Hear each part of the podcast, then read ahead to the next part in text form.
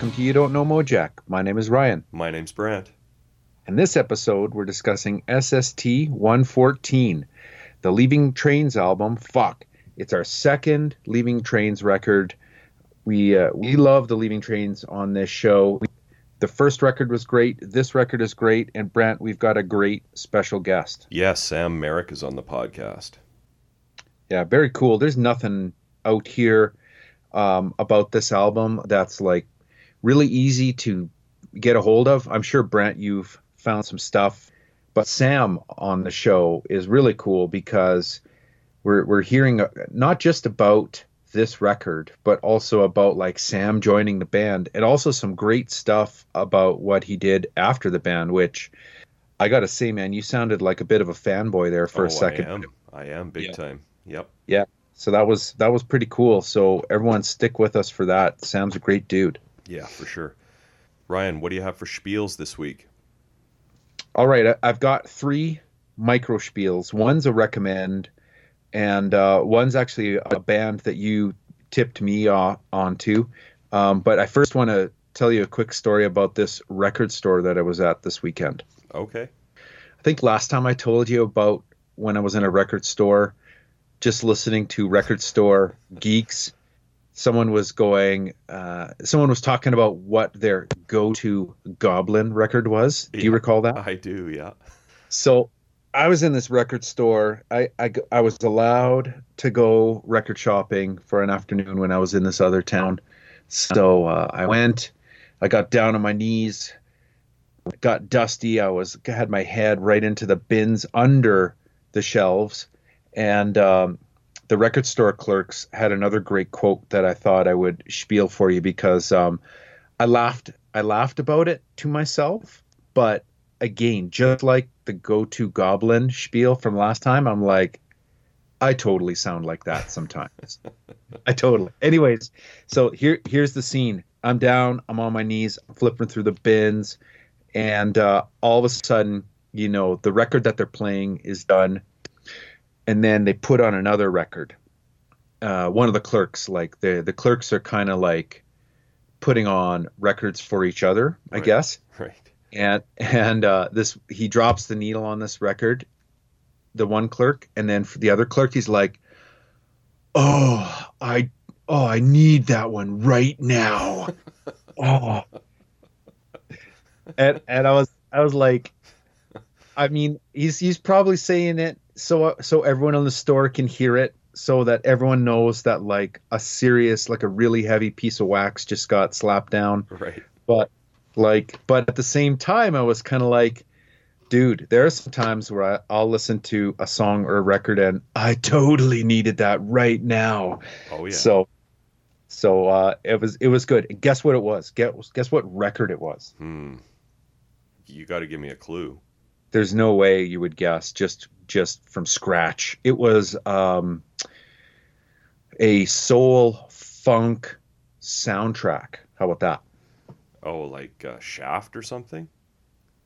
no better than that man What's better than Shaft? superfly Ah, yeah, yeah.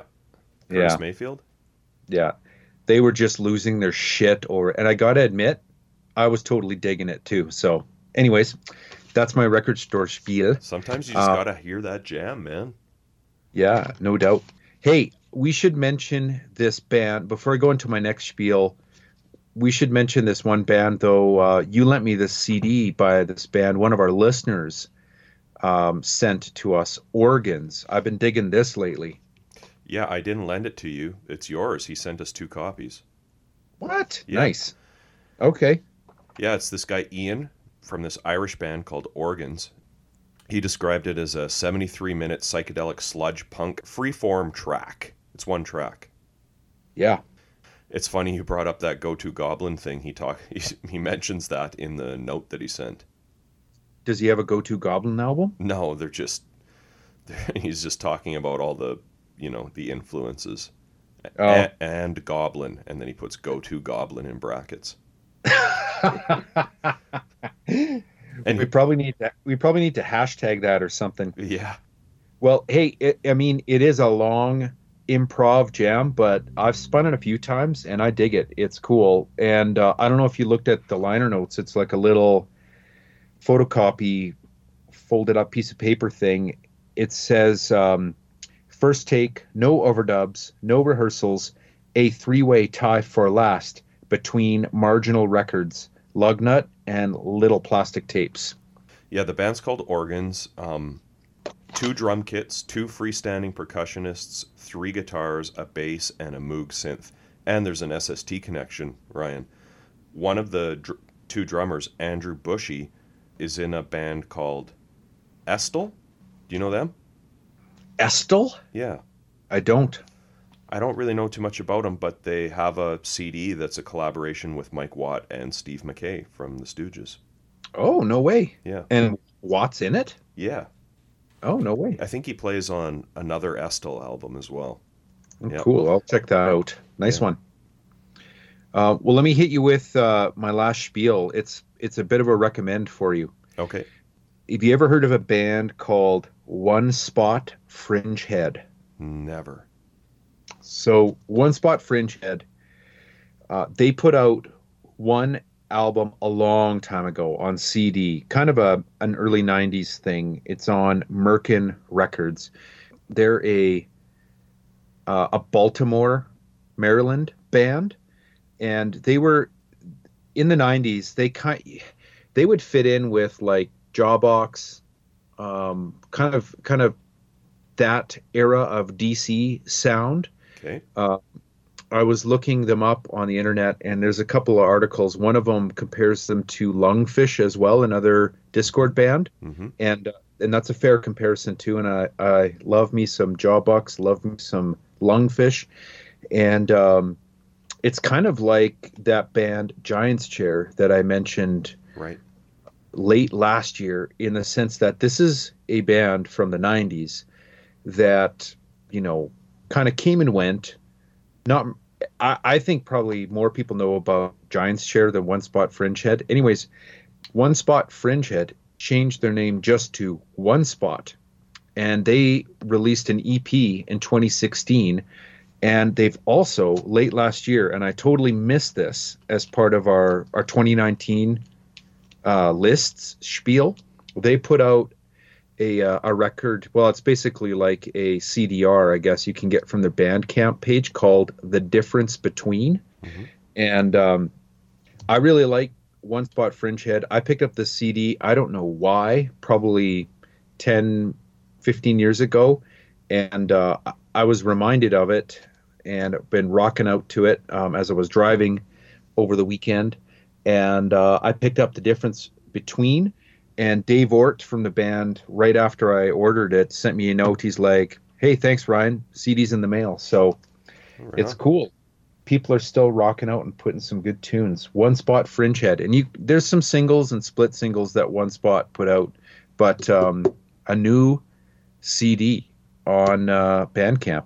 Oh, and speaking of DC, we should also mention too. Like I'm sure everyone who cares has already seen this, but you know I've got a bit of a thing for DC and Dischord. But there's a new uh, uh, Dischord band, Coriky Yeah. that is um, that's going to be awesome Yep. with uh, Ian MacKaye and Joe and Amy, and uh, people should check that out when it comes out. Everyone should uh, just dial up the Dischord page and pre-order that and fill some holes in your Discord selections. Yeah. The the one track they've released is awesome.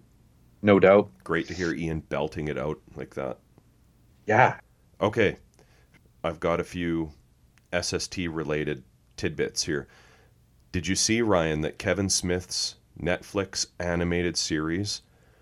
By the power of Grayskull. Yeah.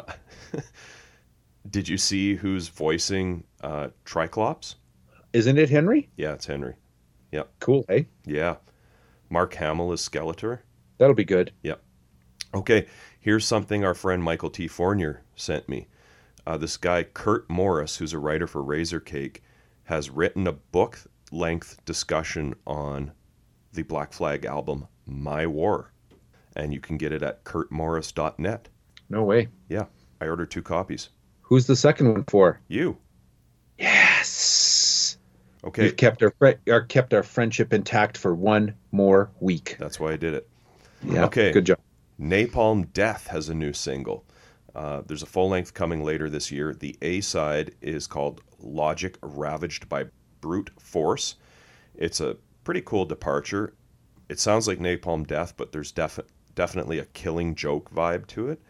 But the B side, Ryan, is a cover of Sonic Youth's White Cross, which is a deep cut off of SST 134 Sister, which we'll be getting to in about 20 episodes. Napalm Death, hey? Yep.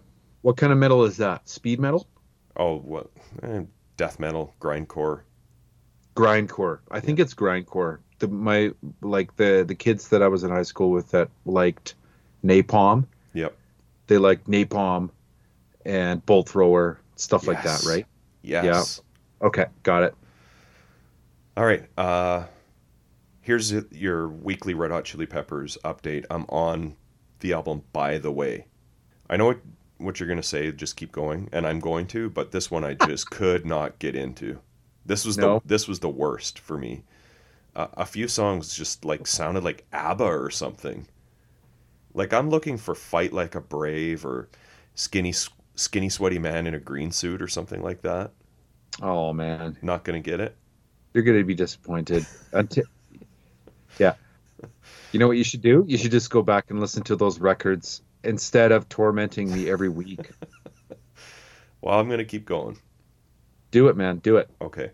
At, at least, at least, at least do Stadium Arcadium and the two Josh records and tell me I'm wrong then. Well, I'm, at do- least I'm doing them all, all of those, and, and I'm also doing that beside you or whatever, beside yourself. Oh, nice. That one's good. Okay, one more thing, Ryan. It's a new segment I'm starting. It's called the podcast Shout Out. Okay. Yep, it's just a segment where I'm going to throw out a podcast that I like. This one's called Paisley Stages Raspberry Rhyme. It's Soraya and Jeff, and they talk to bands from the Paisley Underground movement. And they've had on some cool SST folks like Dave Nolte and Joel Nolte, Nolte of The Last. Oh, yeah. Vitus Matare is on. And uh, also lots of the people that we've talked about uh, Steve Wynn, Annette Zilinskas, who we're going to be talking about in a few weeks when we get to Blood on the Saddle. It's a great podcast. Everyone should check it out. That's it. That's this week's podcast shout out. Do you have to say it with that stereotypical Canadian accent? Yes, yes, I do. Uh, I disagree.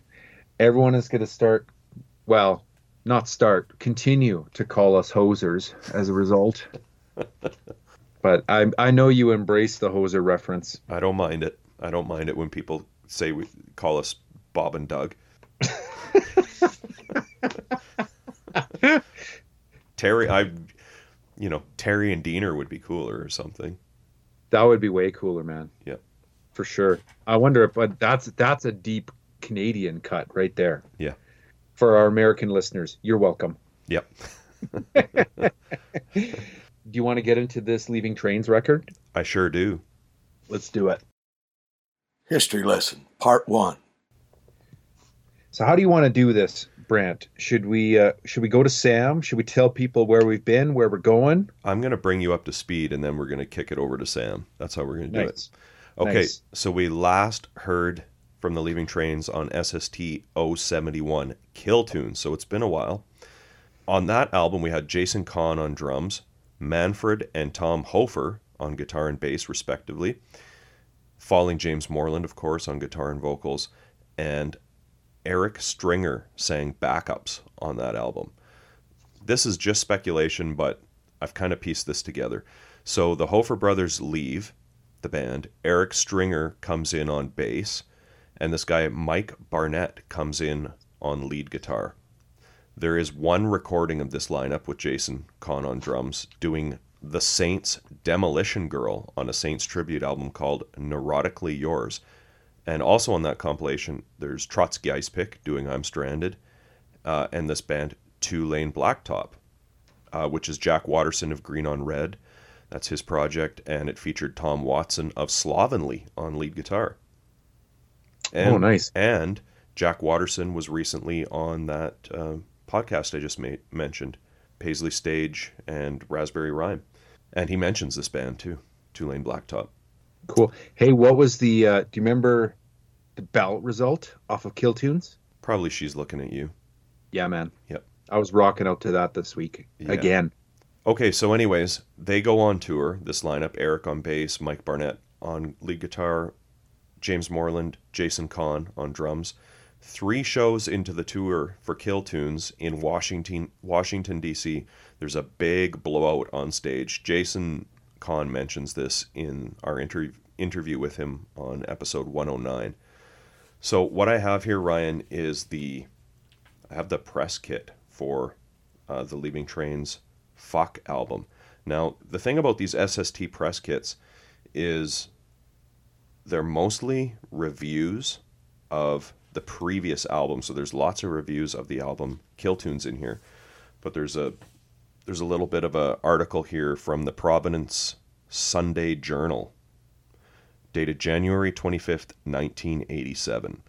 And so this would have been right when they got back. Jason Kahn and Mike Barnett quit the band on that date, and they kind of limped back to LA with help from some friends, including Jack Rabid, who uh, is most well known for the zine The Big Takeover, which is uh, still going strong today. So here's uh, here's a quote from James, Falling James. Only one person's actually been fired from this band. The other 29 quit on their own volition. that number, he assured, is completely literal. Falling James admits he hasn't he isn't the easiest band leader to get along with. Our band is sort of like the Hindenburg. There's a lot of hot air in it. It'll make you sore sometimes, but it can also blow up in your face. The biggest explosion came last summer during the Leaving Train's first national tour, shortly after they had debuted in Providence to a meager audience. During a show in Washington, D.C., James said he was cracking jokes instead of playing the song straight, and the guitar player and the drummer thought we were too sloppy. To protest that, they walked off stage. A scuffle ensued, and the drummer tried to strangle me. He had to be pulled away by bouncers. That's when music becomes too serious. What we found out was the guy didn't have a sense of humor. Falling James and bassist Eric Stringer limped through the rest of the tour with fill in drummers, then recruited two new members back in Los Angeles. Aside from Falling James, nobody in the Leaving Trains who will return to Providence Tuesday night played on Kill Tunes. And then the little tag at the end of this article was, was interesting, Ryan. The Leaving Trains and Das Damen, a hard rock band from New York, play Tuesday night at the Living Room in, in Providence. Admission is $3. Oh my god, that would have been a good show. So that kind of sets the stage for I, I think probably the show that Sam Merrick attended, uh, that he talks about in this in this interview. I think it was probably that three piece lineup: Oh yeah. Eric Stringer, Bruce Scannell, and Falling James.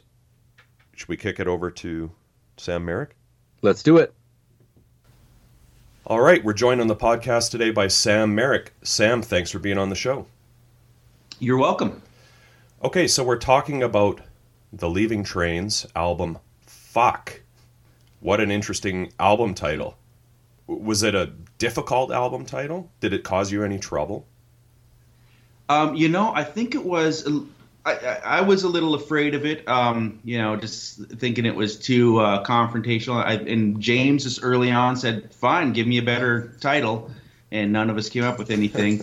I think it was a little bit of baiting the um, PMRC, Yeah, yeah. the Parents Music Resource Center, and and uh, uh, and we got a little bit of uh, run out of it, but not a lot. We were a little too small on the map, uh, you know. But I think there was a lot of that going on, and that was kind of a reaction. It's my idea. Well, nowadays, I mean, there's bands, you know, with that word in the name of the band. Lots of Yeah, them, and some, yeah. some high profile ones too. But back then, Right. I, I don't think anybody was doing anything like that.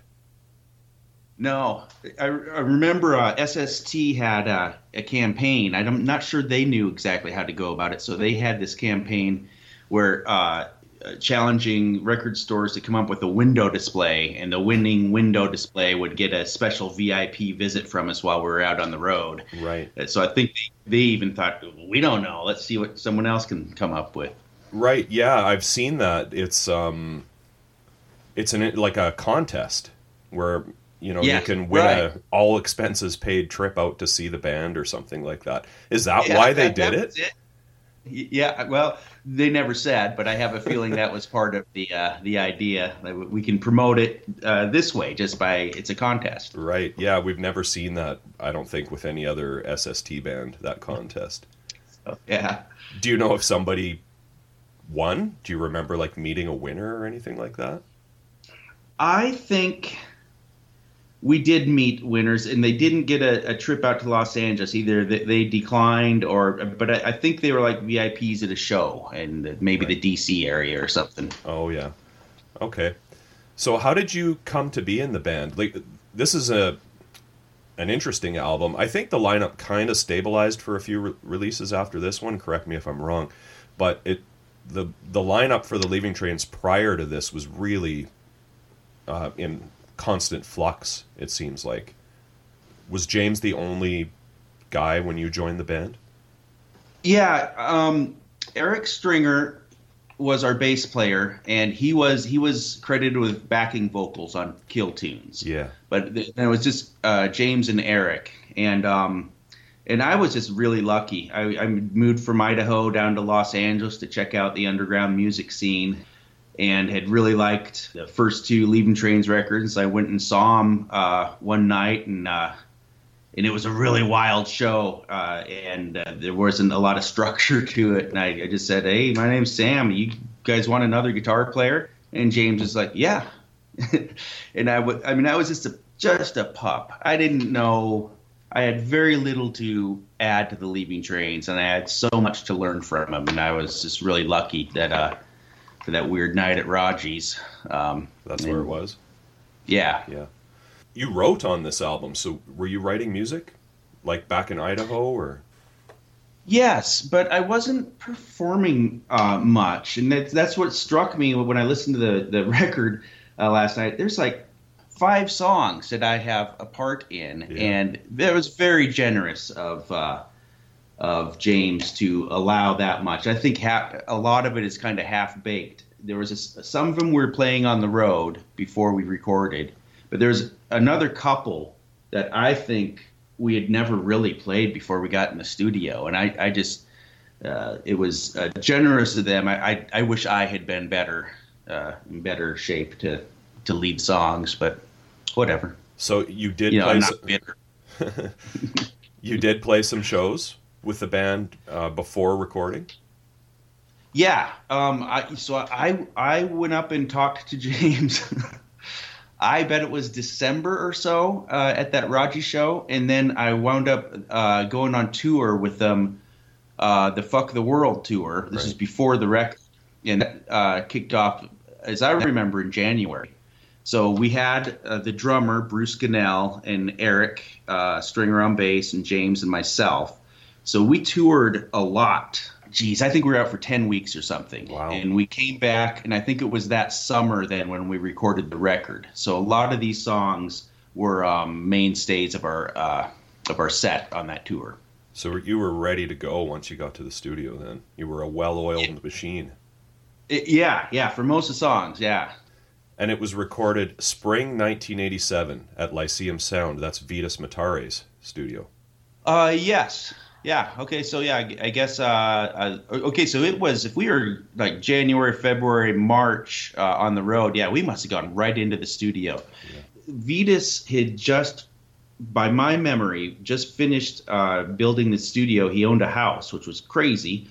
Uh, and he turned the garage into a studio, and he had. Uh, I think we were one of the first projects in there. Um, but he built the studio how he wanted it, and uh, and it, it was really cool. Again, me, no studio experience or anything, so I just didn't know what was going on, and uh, you know, did the best I could. So when you moved out, you were like, you moved out to play in a rock band.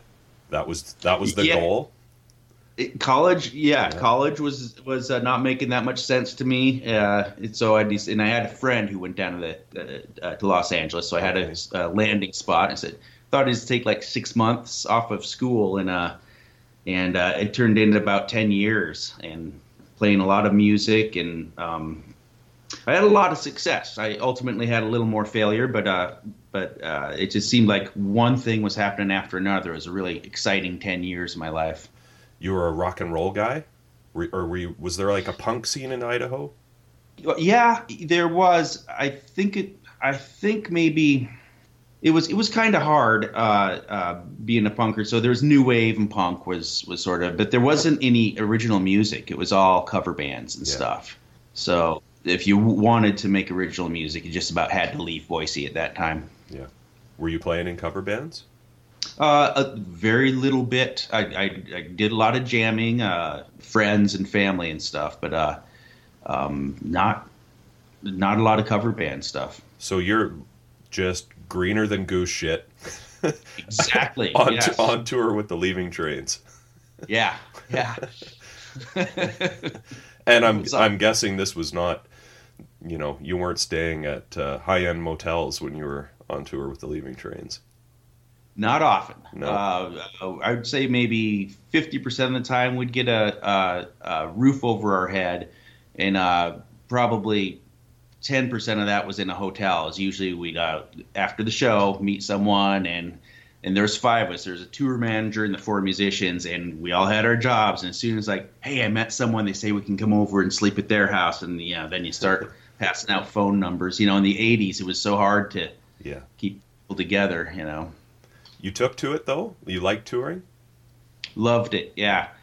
It, it was the leaving trains. We just had it was everything good about uh, about music and traveling and you know everything. All my favorite music years were with the leaving trains. I eventually gotten bands that had uh, bigger contracts and stuff, but uh, it really sort of took the fun out of it when you know but the leaving trains we were just doing it for fun we really couldn't pay our rent from it um, but we were all working together we had a really tight bond and uh, and just a great group of people to have adventures with Any big shows? Any notable shows? Can you think of any of the other bands you played with? oh man you would think that i could remember some you know around los angeles in my era we were a, a, a frequent one-two with fIREHOSE Yeah. And that was always good. Let me just see. You know, I saw this one picture. We were um, we were in Dallas playing with Pop Defect, Oh yeah. and uh, and we were having a barbecue on top of the venue with them. What about uh, some of the tracks on this album? Do you you did lead vocals on one of them? Yes, I listened to that last night, and I remember again being so green. I think I had to be so drunk to sing that I, I couldn't really enunciate. And I remember singing, I hadn't even thought about this. I remember singing in sort of the beer creeping its way up to my molars sort of deal. It's like, okay, I don't think I'm going to puke, but, you know, that's how, like, I- I- again, I wish I'd, uh, but, you know, I, I would. I did. By the time we made our rec- next leaving trains, I'm, I'm really proud of all that work. It was just a matter of I was a kid, I was 22, and, you know, just didn't have that much my belt. And you wrote one that Bruce sang as well. Yes, that one I suspect we never played on tour. I bet we learned that out in the parking lot and sort of just whipped it out. It's one of them. I think um, that one is "Can't Stop Thinking," and that one along with like "27 Days," and maybe even "Disasters." They're just so fast. I don't know what the. I think I'm trying to prove how punk I was or something. You know, you just can't get the syllables in there, no matter how they tried. So. Do you recall making the video for Temporal Slut? Yes. Do you do you know who made the video? No. Oh wait. Yes, I do. Oh yeah, I've got some videos of that stuff too. Bruce, the drummer, had a uh, a uh, girlfriend in the industry, and I think she or friends close to her did it. Okay. Do you know where the live footage is from that's in the video? I, I, I do. I'll, I'll, never remember. I think we were playing in a uh, homeless camp. Why? I don't, I don't know. I think they were. I- You know, it seems so um, uh, so forward for the mid '80s, but I think they were trying to bring a name and a face to the you know this empty lot where these homeless people had just set up little um, you know shelters and stuff. I think they were just trying to bring awareness, and and someone booked a, a, a festival there or something, and, Okay. and that's where we shot it. Do you know if it ever got played on like MTV? The video. Yeah. I I think it did not, and I think back then MTV was so uh, small. Uh, I think we got a, uh, a response from them, and they didn't like. There's a scene when the camera goes into a dumpster and looks at the toilet seat, and they said that that was too vulgar to be shown on MTV. And Do you know if the single was getting like college radio play? I think it. I think it was doing pretty well. Yeah. Uh, what about like the general sound of the album? Like I, I hear almost like a 60s vibe in a lot of these songs. Is that kind of the direction the band was going in, or was it just like these are the songs we have and Sam Merrick was definitely these are the songs we have because I just didn't know anything about anything. We had a lot of reason to put our trust in Vitus. Another just first impression I had was that there's a lot of hi hat. it's like we- we were almost like breaking new ground in the hi hat first sound. the Temporal Slut comes in, and you can just hear the drummer. He's got his hi hat open, just you know, and and and once I heard it, that took me back, and I remember we found out way too late in the mixing process that that that uh, hi hat had gotten on every microphone in the studio, Oh, and yeah. we couldn't pull it down anymore.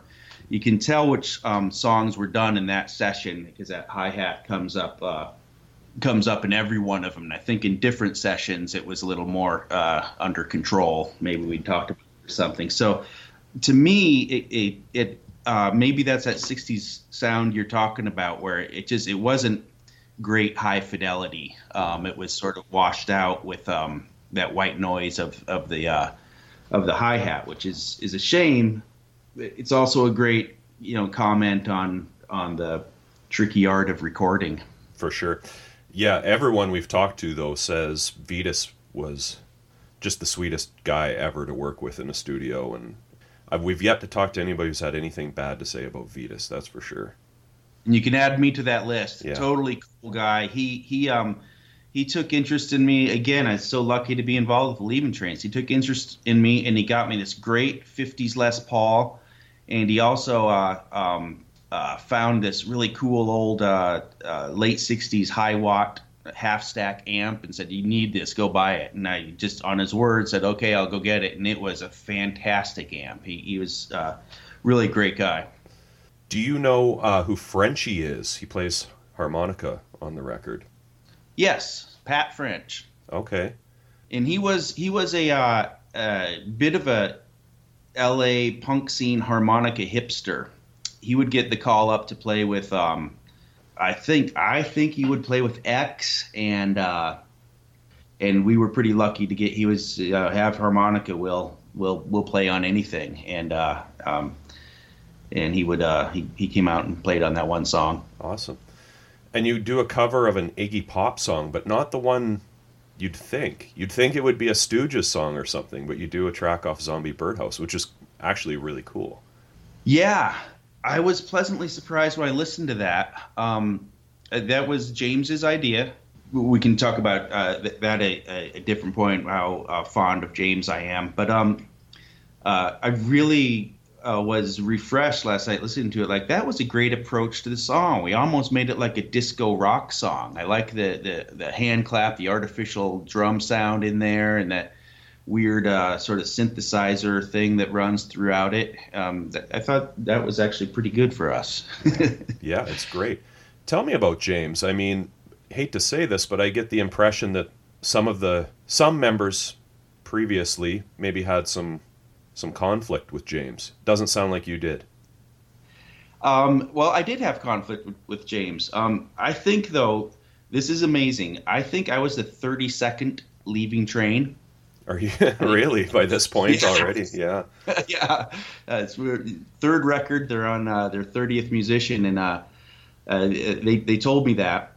You know, he was he put us in some pretty weird situations. There was he just had this rage inside of him sometimes that uh, that would just come out. And I remember like playing in maybe in Austin, maybe in Dallas, and we just we just he put us into a slow and he'd just start yelling about uh, racism and the Civil War and how the South needs to apologize and and it's just like these guys are going to kill us, you know. and and he would do things like that, and I got to say it's um I was also turned on by the um uh, not knowing what's going to happen. You never knew what you were going to get. There's this brilliance there, and there's belligerence at the same time, and it, it was really a fun dynamic for me. We're punks, you know, so we can kind of get away with that. Before I finally left the band, he'd kicked me out of the band uh, two times. One of them, he we were playing in San Diego, and he just I was minding my own business, chung chung chung chung. He was doing a speech. He looked up, and he was running over, and he just punched me in the face on stage Wow. You know so i got up and walked off and you know we just drove home from san diego and um and i don't know where that you know rage came from because we're close but i, I love the guy like a brother. And I, I often say everything i know about being in a band and uh, and being in a rock and roll band. I've learned from james moreland. I just really hold him in a really high spot but um, but he he, uh, he has gone through a lot of bandmates, and there was just a time where it became obvious that it was it was done for us, you know. And and I I uh, love him to this day, and and hope to see him soon. Well, it seems like you stayed in the band longer than a lot of people did. You're on how many more records? At least the next two, I believe. Yeah, yeah. Um, uh, uh, I, I call it two and a half al- albums totally. Um, Transportational Devices and then Sleeping Underwater Survivors. I was on half. Okay. and I, this isn't really about your SST stuff, but then uh, then when I finally got kicked out or left or whatever, I joined a band called the Nymphs, and the Nymphs guitar player took my place in the Leaving Trains. Ah, so we, okay. we switched switched guitar players. Well, since you brought it up, I was going to ask about the Nymphs because I love the album, and there is an SST connection. Keith Morris managed the Nymphs for a while. Yes, he did. Yeah. Yes. Let's talk about the Nymphs. How did so was that band going when you joined, or did you get on the ground? Like, were you part of forming the band? I, I the band formed in New Jersey without me, and uh, but they were we were friends with them. We were bands that would share bills a lot, and uh, and they were really intriguing to me. And their first demos were just great, and and we partied a lot together. And uh, and uh, then when we did that switch, you know, an, another just great piece of fortune I had is we did, that's when we took off. We went from being on the bottom of the bill when I joined to probably five or six months later, we had this bidding war from record labels, and we'd just gone from you know bottom of the bill to all of a sudden we pull up and there's a line around the building, and it's for us headlining, and uh, Wow. uh, so so I, I was I didn't again I didn't have to put in any of the hard hard work uh, into um, bringing that band to its to, to presentable. I really got in at a great time. Although you may have swapped out one, uh, what's a word I can use? Temperamental front, front person for another, maybe. Is that Yeah. fair? Uh, that- that is that is very generous of you. Yeah, yeah, yeah. Inger, uh, who I I, uh, I also love. A lot of people in our circle and stuff have just um, uh, extra out of their lives and won't won't correspond or anything. But I still do. I'm, I'm pretty careful. I keep it keep it cheery and and stuff. She's still got some axes to grind with, with some people. But again, I I, I enjoyed uh, uh, Inger though. Uh, though she was a lot more mysterious than James, you know. And So was Keith around when you were around in the band? oh, let, let me let me back up. Uh, the original guitar player uh, in uh, the Nymphs, besides Bobby Belltower, was Manfred. Oh, okay. Manfred. Yeah. So yeah, there's a lot of crossover there. No kidding. and uh, and uh, yeah, yeah, Keith wa- was around, and Keith was managing uh, two bands. One was the Hangmen, and one was the Nymphs. And the Hangman, uh, was led by a guy from Boise. And remember when I said I had a, a place to stay? Oh, was it in Los Brian? Angeles? Yeah, yeah, Oh, it was wow. Brian. I did. That's awesome. We're huge Hangman fan. We've talked about them many times on the podcast. So Oh, cool. Yeah. Yeah, yeah. Yeah, and, and he was he was like a cover band expert up here, but I was going to college and, and not really selling out for that. Um, so then uh, Keith was another great friend. We, we had a I had a roommate who had a junkie boyfriend who stole all my records one time, and uh, um, and Keith would go meticulously and and was I, I just see him and he'd give me five more records that he remembers from my record collection that he would get from these used record stores.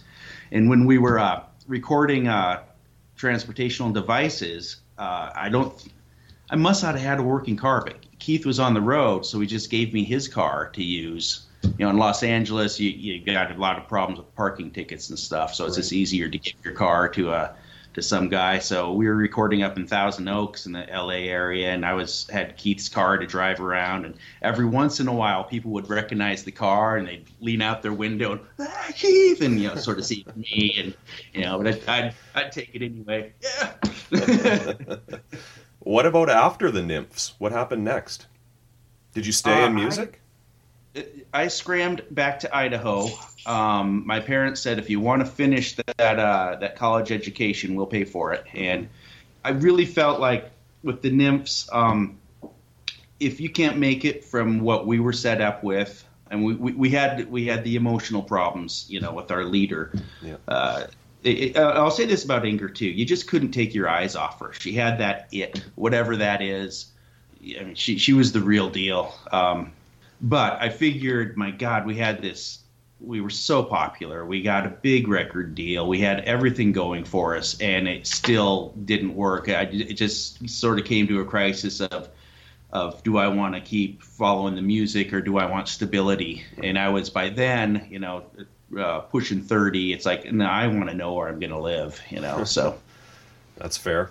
Are you playing music just recreationally still? Yes, yeah. My wife and I, um, who was also a good friend of Brian Small and uh, and Keith uh, and Falling James. Uh, she's a Boise girl. She moved down and was my roommate uh, right after Brian uh, moved out. Um, uh, so we got married uh, ten or eleven years ago, and we're both musicians. She was uh, very very well experienced and made some records too. She went to the Manchester, England. Oh yeah. Right out of the apartment we shared. And she was going to go for a year or two, but she sort of got stuck for 17 or 18 when she finally came back to Boise. It's like, oh my God, we were best friends in the most formative times of our lives, and we had this great connection. So, um, we don't golf, we don't travel, we don't really camp. We we are we're musicians. You rock. Yeah, we rock. Where can people find that if they want to check that out? What's the project called?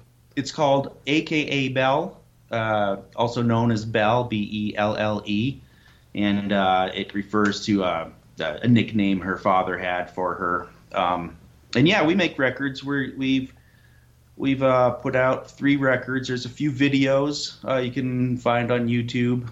Um, War on Love and uh, and Wonders of the World and a couple others, I, I think too. But we like doing it, and and it's what we want to do, be good at. I'm I'm an accountant. I work for the state, and I'm I, I tell people I'm a, a, a second-rate musician and a third-rate accountant. So Right on. Anything you want to say to the Leaving Trains fans out there before I let you go, Sam? There's a lot of them. They don't hear from Leaving Trains members too often. I just think uh, the Leaving Trains were a really great band, and uh, we're never boring, no matter what. When we're on our game, uh, even if we were off our game, it was still a blast in the face, uh, you know, and uh, all driven by all the right reasons. When we were doing it, it was just a great time in my life, and uh, I'm, I'm a big fan and supporter myself. Sam, thanks so much for taking the time to talk to me today. It was great chatting. I- anytime, Brant. It's Thank a you. cool project. All right, I told you. Great interview, great guy. Yeah, he's awesome. Interesting thing about this uh, this press kit that he sent me for for the album Fuck, the cover of it. I don't know if this was like maybe going to be the cover or something, but this piece of artwork, which we'll post right here, of a guy kind of ripping his face off with all these, I don't know what they are, crazy little creatures all around it. It was drawn by Inger Lorre from the Nymphs. Oh no way. Yeah. And also, uh, everybody should check out that uh, his new project with his wife Catherine, aka Belle. They have some really cool videos. The one that I really liked is called um, "War on Love." Okay. Yeah, he's I, ju- I, I haven't had a chance to check that out, but Yeah. it's next on my list. you can watch Sam just tearing it up on lead guitar. Cool. Here's a few uh, other things I picked out of this this press kit. Well, I'll read you the like the opening page here, which I, I assume was written by Michael Whitaker. Rest in peace. Yes. Uh, four random letters, four innocent young men, and 14 songs about disasters, violent sex, New York, space shuttle explosions, sleep, peers, deserts, politics, and sexual confusion. It can only add up to one thing the third album by the Leaving Trains. It kind of just gives the history of the band, talks about the Fuck the World tour that they're going to go on after this comes out. It talks about their two national tours they did previous to this 1986's Kick the Bucket tour and 1987's Let's All Climb into a Big Van and Look for America tour. while critics, yeah, while critics have described their music as a blur of punk, blues, garage, pop, and psychedelia, the band prefers to label its rock and roll as confrontational. Yeah, well, definitely Falling James was confrontational. What about Sam's spiel about how Falling James was calling out people in the South, eh? Yeah, On from the stage. yeah. Well, it Sounds sounds like Fa- Falling James was pretty woke, I guess, hey? well, sounds like stuff like that happened a lot. Yeah. Yeah. Here's a review that's like a little snippet that's in this press kit uh, from uh, a magazine called Pulse Beat. The Leaving Trains exploded on the night before their debut and new music seminar showcase.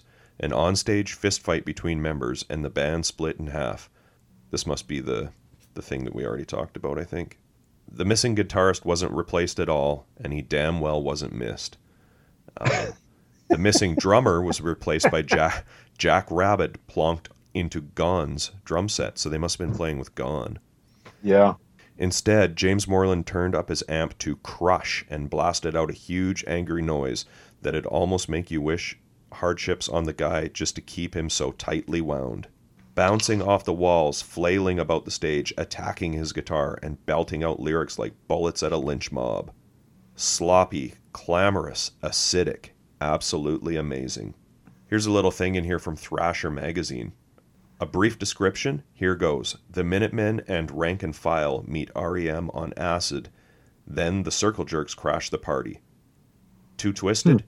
Use your own ears. Here's another one. This is from BAM magazine. Imagine X without Exene, or a very sloppy and belligerent hoodoo gurus, or a drunken television fronted by Nikki Sudden. This guy, Bill Foreman, says if they'd come from London instead of LA, leaving trains would no doubt be more famous than the Jesus and Mary chain right now. I thought this was interesting. This is from uh, the Florida Flambeau. Looks like a daily newspaper. January 13th, 1987. And it's got a cool picture of the three piece lineup before Sam joined. Uh, the leaving trains aren't known for their silky smooth way with a tune. Rather, they're a sloppy, grungy garage band that believes in rock and roll. It says here they took their name from a Creedence Clearwater revival lyric. I don't know if we knew that before. Yeah, I don't recall that. And the tagline on, line on this one mentions a band called Squid Row. You ever heard of Squid Row? I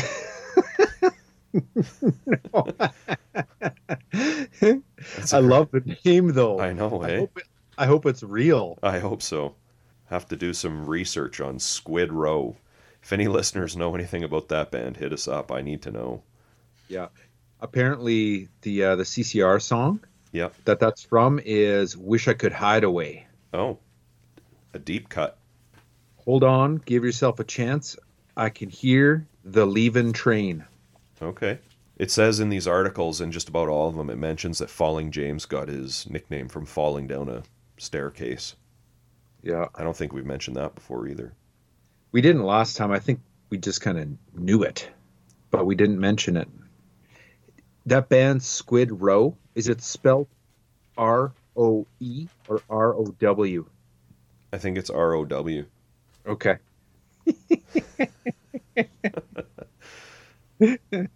You kind of want to know, hey? Oh, so bad. If they're a real band, I can almost guarantee you they're better than Skid Row. It would be great if they were like, you know, remember you mentioned that one band Mac Sabbath where it's like McDonald's but they do Black Sabbath? Yeah. What if it was, you know, like cephalopods doing bad hair metal? Yeah, I don't think Skid Row was a known entity by this point. Oh, okay. Dang it. So, another theory shot to shit. There is uh, I don't know if this is the band. I doubt it, but there is there are a couple of Squid Rows on Discogs. It's a great name. Yeah. Do you want to go to the tracks? Yes. History lesson, part two. different record than uh, the last one for sure where we've got the first side just crammed full of tracks and then uh, a very different way to end the record Yeah. So i'm in, i'm interested to go through these It didn't grab me quite the way Kill Tunes did right off the bat, but I it really grew on me. This one. yeah yeah and there's some tracks on here too where this is like the better version of the song too they re-recorded it later on Uh, this was released on CD, LP, and cassette, by the way. Okay, track one Temporal Slut, written by James Moreland. This is the A side of the promo single. There's also a video for this that we talk about in the interview. Great rocker to open the album. Sounds like the New York Dolls or the Saints, which is a band that comes up in all of these reviews. The Saints. They also cover the Saints on Kill Tunes. They do a, the the Saints track "Private Affair." You can definitely hear a Saints uh, influence, though. yeah i picked up the saints the dolls and even the stones on this record Yeah. Here's from one of the reviews. I pulled out some some little uh, clips from some of the reviews. A manic, driving, Saints-derived rocker that introduces a rather desperate individual who has buckets full of time and is doing his best to drink it away. In fact, most of the train's lyrics deal, deal with people that are having difficulty coping with life, failed relationships, sexual roles, loneliness, or time itself. This is a good song. Good opener. Yep. I had the same. You said rocker. I had that written down too in my notes. Yeah. What a rocker. Yep. okay, the second track, How Can I Explode? Also written by James. Great intro for this song. I love. I love how it kicked it off. Yeah. This one has the lyric in, in it Am I a boy or, or am I a girl? There's no place for me in this world. Maybe expressing a little bit of gender confusion. Uh, it also mentions that they're waiting for Tom Waits to finish the sequel or something like that in the lyrics. Yeah. Some great thunders licks from Sam. He's a great player for being so young and just joining the band. Oh, yeah. He definitely was. He was definitely woodshedding for a while though. Yeah. Uh, track three, "What Sissy Said," written by James. I love the like the clean guitar in this one in the one channel. At almost four minutes, this is the longest song next to "What the President Meant to Say." Uh, here's a little thing from one of the reviews: set in a dead-end world of shooting galleries and shot down galaxies. Yeah. I love the way this song kicks in too. The first three tracks just kill it for me. Yeah, same. And this is one of those ones I mentioned. Like they they re-recorded this one later on. It doesn't. It it doesn't do it as much as this one does it. And I think it's it's almost just the way that James kicks it in, like with the lyric opening like that. It's awesome. And I agree. The uh, the clean guitar and the, the picked notes um, add a lot. And I love the bass sound on this too. It's I don't know if it is, but it sounds like you know my favorite of all time, a P bass with a pick, and uh, it's just the perfect mix on this tune for me. Yeah. Track four, The Horse Song, written by Iggy Pop and Robert Duprey. Robert was in uh, this New York City band called The Mumps. The whole album, this comes off of Zombie Birdhouse, which uh, Iggy released in 1982, is just an awesome anomaly in Iggy's catalog. This is an interesting take on the song. I like how they kind of recreate the noisy keyboards of the original with the guitars. It's a cool Iggy Pop album if people out there haven't heard heard it. There's also a great live recording from this tour on on a box set called Where the Faces Shine Volume 2. They play almost this entire record on that uh, that album. So definitely worth exploring. Yeah, the keyboards really reminded me on this cut for some reason like early modern lovers, like when Jerry Harrison was in the band. Oh yeah. Those types of uh, distorted I don't know if it's a Farfisa or You think there's keyboards on the Leaving Trains version? on this one. Yeah, man. I- You can't hear it on the horse song? I thought it was just guitars. Oh, it's not, maybe maybe it's just my ears playing tricks on me. Now I have to listen to it again. Yeah. I thought there were keys on this. Does it say anything on the LP? Uh, let me see here. No, and of course I don't have an insert. Let me see Yeah, the here. insert's just lyrics, so Yeah. Maybe I'm going crazy. I don't know. Hmm. Maybe it's because I know the Iggy tune and I was like, "Oh yeah." maybe. They were kind of maybe trying to recreate the keyboard sound. That's and that's that- kind of what I th- gathered, yeah. and that's what I heard, I guess. Interesting. Okay, track 5 is Disasters. This one has music written by Sam and lyrics written by James. Sam just tearing it up on slide. Uh, Yeah. This one's a bit of a rockabilly blues kind of rumbler. Here's from one of the reviews. Extremely smooth yet vicious slide guitar work brings disasters to life. This isn't a story of car wrecks or earthquakes, but rather of a man who's mad at the whole damn world, and it sounds like he has a legitimate beef. All right, track six, Walking with You, written by James Moreland. Sam on lead vocals here. Love the sound of the vocal. You can really hear the room in a cool way. We haven't really talked about this, but I would say Vitus killed it on the recording of this album. I agree with you. Uh, I had that comment as well. The vocals on this record have got a every track has got a great live sound. Yeah, it does. And uh, this one has a great reprise at the end with like the whistling. This one was a highlight for me. Yeah, it's good. Yep. Here's from one of the Then- here's from one of the reviews. Merrick locked himself into the band with several revved up workouts on the new record. He appears to be as world weary as Moreland is. What else could complement Moreland's songs than the alcoholic demeanor of Merrick, who on Walking with You proclaims, "You can deal with love if that's your idea of fun, but I think I'll stick to alcohol and guns." Ouch. Whoa. Yeah. So okay, I guess maybe my ears were playing tricks with me on the horse song, and now you're now I'm really questioning myself because you're saying that there's whistling on this track, but I thought there was like uh, background gang vocals almost at one point. Yeah, there is, but, Is that- but listen to the end. When it comes back in, there's some whistling. Okay, man, I missed that. Yep. Jeez, Louise, and I listened to it a ton. I guess I'm just not listening to it with headphones on. Yeah. Yeah, I listen again, same as last week. I listened to this all week at work and then I just sat down and specifically listened to it when I was writing these notes. So that definitely made a difference. Uh, track 7, Sleep, written by James. This is just a 1 minute punk rock tune basically. Yeah, it it's kind of weird. Like when it comes on, it really stands out because the first six songs have got like a a Stonesy, bluesy, Saints type of vibe to it, and then this one just comes in a little quick double time number. Yeah. And then we close out side 1 with a track called With Dr. AWOL, written by James Moreland. This is the B side of the promo single. Uh, it's Yep. kind, kind of the album's ballad. It's got a little bit of a Gun Club meets Velvet Underground. Uh, here's from one of the reviews A heartfelt, intimate, and somehow frightening vocal shows a man who is standing on the edge of the pier waiting to disappear, and it's anyone's guess as to whether or not he resolves his problem and moves on. And from a different review, it says Moreland puts on his best Lou Reed imitation, coming up with a slow, mournful tune that sounds like an outtake from the Berlin album. Hmm.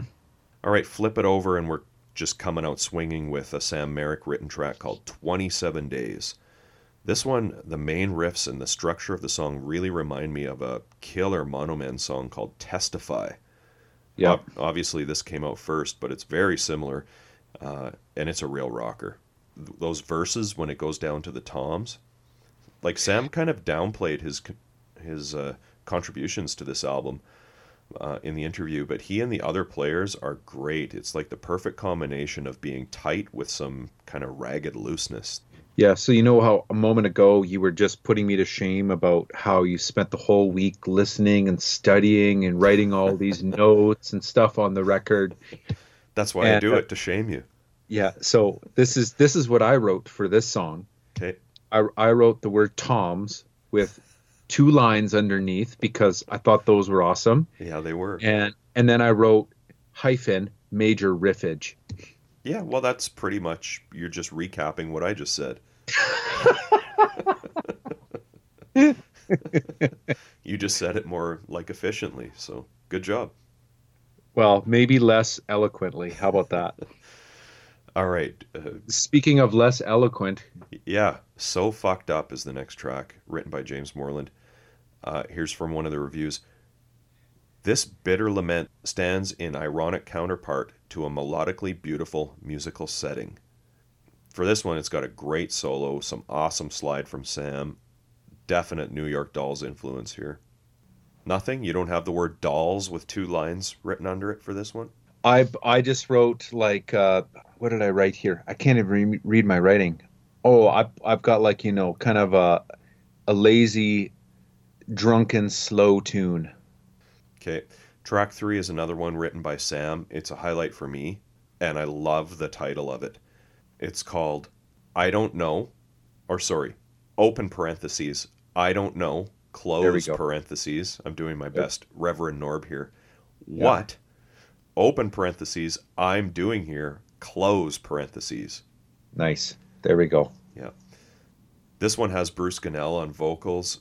It has a real 60s feel, really cool spoken verses, and a, a great chorus. You can hear someone pinging a beer bottle or something. There's like some partying noises in the background. I'm always a sucker for songs that have that. The title's amazing. Frenchy on harmonica, Patrick French. He was in that band, the DIs, we've mentioned before, the drill instructors. Oh uh, yeah. It's members of the Gears. Johnny Ray Bartel of the Red Devils and the Knitters was in the DIs. Uh, Ron Emory from TSOL played in them a little, a little bit, and I think we probably talked about them on our Divine Horsemen episode because Matt Lee of the Divine Horsemen was in uh, the DIs, and they released a really cool 12-inch EP in 1984, which was produced by Billy Zoom. Track four, "Violent Sex," written by James it's only 46 seconds long. It's a bit of a throwaway for me, this one. Yeah, I agree. It's got some cool gang vocals, but I I can I move past it pretty quickly into one of the best tracks on side two, "Welcome to New York." Yeah, written by James. Total Dolls Thunder Worship here. Uh, James even sounds like David Johan- Johansen. Here's one of the reviews. It's a tale of some poor unfortunate who's, as he puts it, out of jail, out of money, and out of my mind. And he de- declares for the benefit of no one in particular that someday I'll buy this town and burn it down. And then we go into the last track, What the President Meant to Say.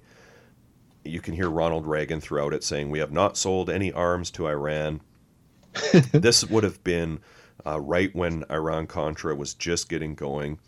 I'm thinking maybe this this stuff with uh, Ronald Reagan was taken from his appearance before the Tower Commission, which was the committee put together to investigate, and he spoke in front of them on December 2nd, 1986. So it would have fit kind of in that time frame.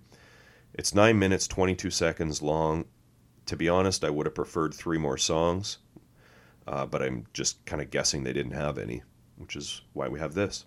Yeah, I agree. Three more songs like the previous, you know, 12 or so or 13 or so would have been better.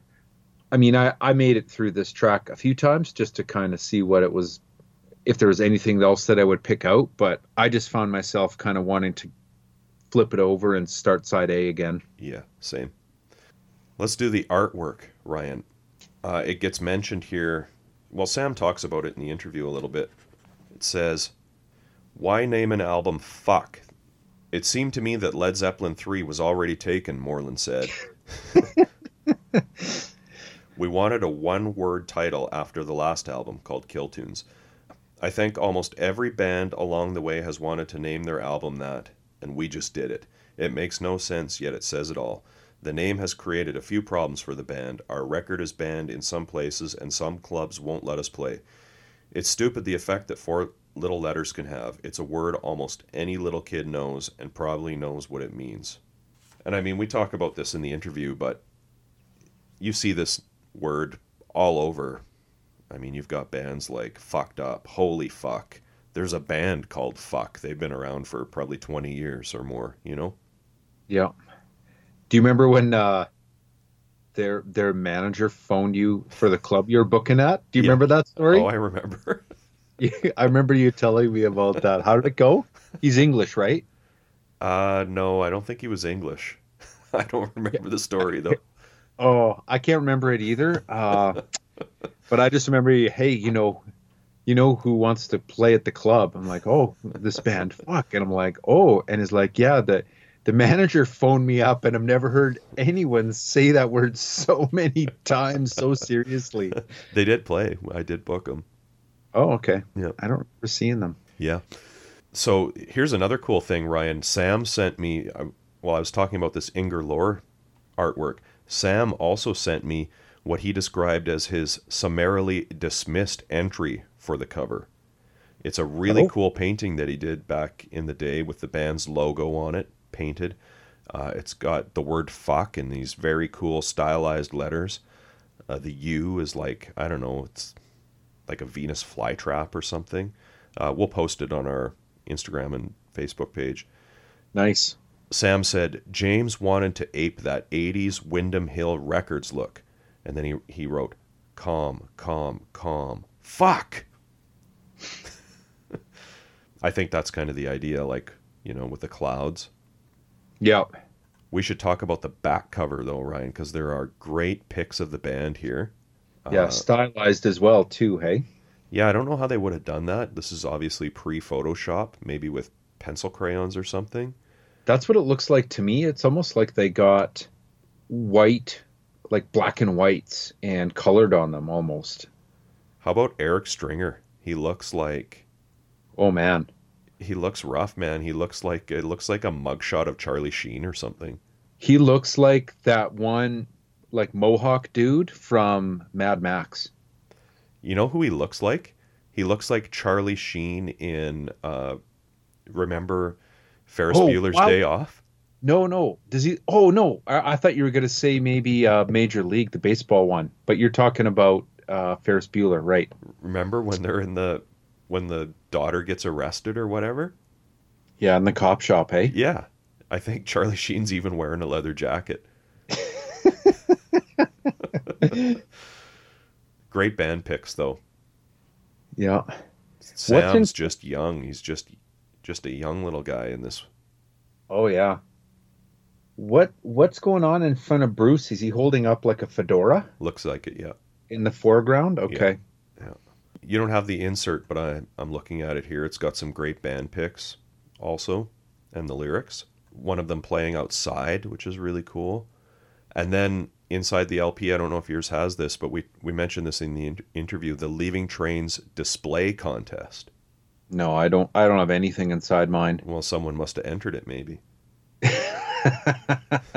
I hope so. Uh, the cover photo was done by Don Lewis. He's a musician. Uh, his, he has a thing called Small, Small Drone Orchestra, who I've never heard. He also did the cover art, or the not the cover art, the photos for the Claw Ham- Hammer album, Deep in the Heart of Nowhere. I thought you would like that. Oh yeah. Yeah. I like me some Clawhammer. What about some Dead Wax, Ryan? Coming right up. Do you know that there's some on here? I do. Oh, okay. So side A says dare to swear, which they definitely did. Yep. And then side B says how to clear a room. I don't know if there's any on the promo single though. I didn't look. Hmm. Let's see. Nothing. Just notes in the K disc. Great album, though. Yeah. It took a while to grow on you, hey? Uh, it just didn't grab me like the last one, but I definitely really, really like it. Man, great talking to Sam. You know, I love the band The Hangmen, so great to get a chance to talk about that. What a cool connection Sam had had with with Brian Small from that band, and I love the Nymphs. So great to get them kind of in the podcast. Yeah, you were definitely loving that. I know. Yeah. That's great. I pulled their album out this week to listen to it again. Love it. Sam's got dreadlocks. Ay, ay, ay. Yeah.